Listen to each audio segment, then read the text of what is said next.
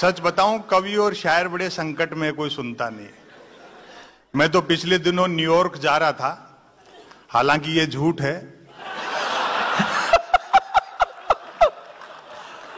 लेकिन मैंने मोदी जी से सीखा है कि आदमी झूठ भी बोले तो विजन बड़ा होना चाहिए। जिंदाबाद।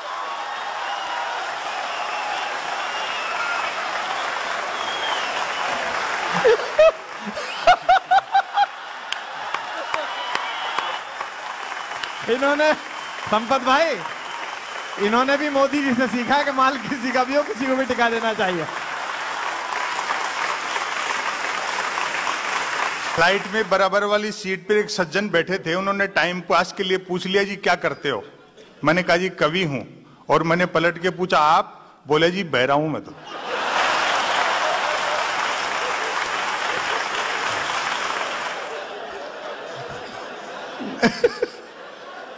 कवि शायरों को सुनकर के आपको लग ही गया होगा कि अच्छे दिन चल रहे हैं। जियो वाले फ्री सिम बेच करके भी कमा रहे हैं और बीएसएनएल अपना खर्चा रोंग नंबर से निकाल रहा है। अच्छा है वाह वाह वाह वाह। इससे ज़्यादा अच्छे दिन क्या आएँगे? मैं तो घर की देरी पे बैठा था तो एक सज्जन रोते पीटते आए। रात को शायद स्वच्छ भारत अभियान के तहत एक चोर उनका घर साफ़ कर गया था।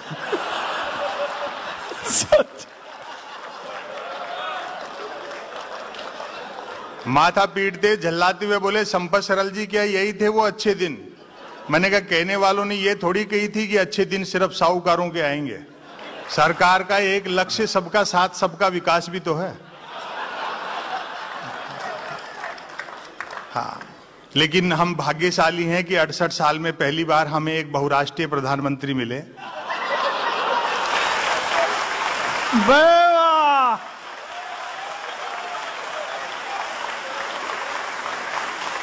आधी दुनिया का चक्कर काट के आगे अभी तक तो कोई इन्वेस्टर आया नहीं है। इससे अच्छा तो ढाई साल में देश के व्यापारियों पर ही भरोसा करता तो देश की तकदीर बदल जाती। आधी दुनिया का चक्कर काट के आगे अभी कोई इन्वेस्टर आया नहीं है, बड़ा। और वो हमारे शरद जोशी जी ने बड़ी अच्छी बात कही। हमें वह व्यक्ति उधार दे जिसका पुनर्जन्म में विश्वास हो।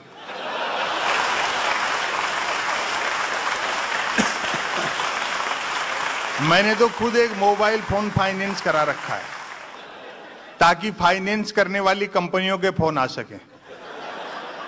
फ़ोन करने वाली अक्सर लड़की होती है। वह बोलती है, सर, हमारी कंपनी से लोन ले लो, कम इंटरेस्ट आ रहा है। मैं तो कहता हूँ, भाई, तू तो बोलती रहे, बहुत इंटरेस्ट आ रहा है।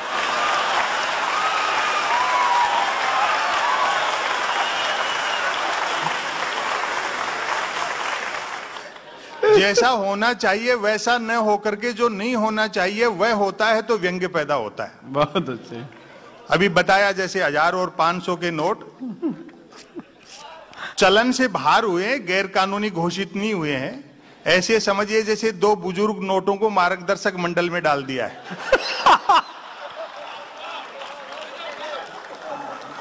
हाँ। अच्छी बात है चोरी रुकनी चाहिए। लेकिन मेरा मानना है डाका भी रुकना चाहिए। आ वाह वाह वाह वाह वाह वाह वाह वाह क्या बात है एक लाइन में। श्री श्री रविशंकर यमुना के उद्धार में लगे थे और विजय माल्या गंगा में आ गया।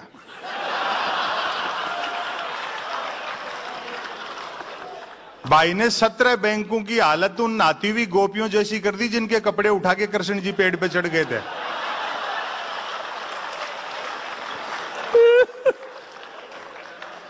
राजनीतिक दलों को मिलने वाला जो चंदा है, वो आरटीआई के दायरे में लाओ, तब पता लगेगा कि सीना कितने इंच का है।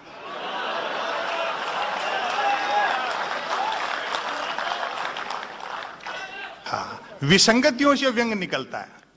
स्वच्छ भारत के, स्वच्छ भारत अभियान के ब्रांड एम्बेसडर ऐसे ऐसे लोग भी हैं जिनकी खुद की बेडशीट नौकर झाड़ते हैं।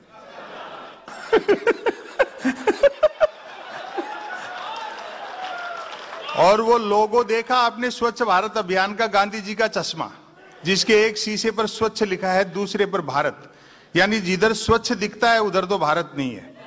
हाय हाय। वाह जिंदाबाद। भाई वाह भाई वाह। आ कमाल कर दिया कमाल और जिधर भारत दिखता है वो स्वच्छ नहीं है। दिया। आहा, आहा, क्या हद तो तब हो गई जब डीडी किसान चैनल लॉन्च किया सरकार ने और उसके ब्रांड एम्बेसडर बनाए गए अमिताभ बच्चन। तो किसी ने सवाल कर लिया कि अमिताभ बच्चन का खेती किसानी से क्या लेना देना? मैंने कहा भैया सरकार का मानना है कि फ़सल में दाने भले ही न लगे पौधे तो लंबे हों।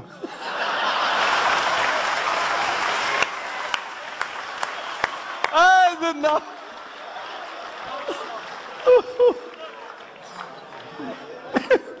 वो पिछले साल जापान के प्रधानमंत्री सिंजो आबे आए थे हिंदुस्तान हाँ। तो मोदी जी ने सिंजो आबे के साथ बुलेट ट्रेन पर समझौता किया और अगले दिन सिंजो आबे को बनारस ले जाकर के तीन घंटे तक गंगा आरती दिखाई तीन घंटे तक गंगा आरती देखने के बाद सिंजो आबे ने कहा मोदी जी जब आप लोगों के पास इतनी फुर्सत है तो काहे को बुलेट ट्रेन चला रहे हैं?"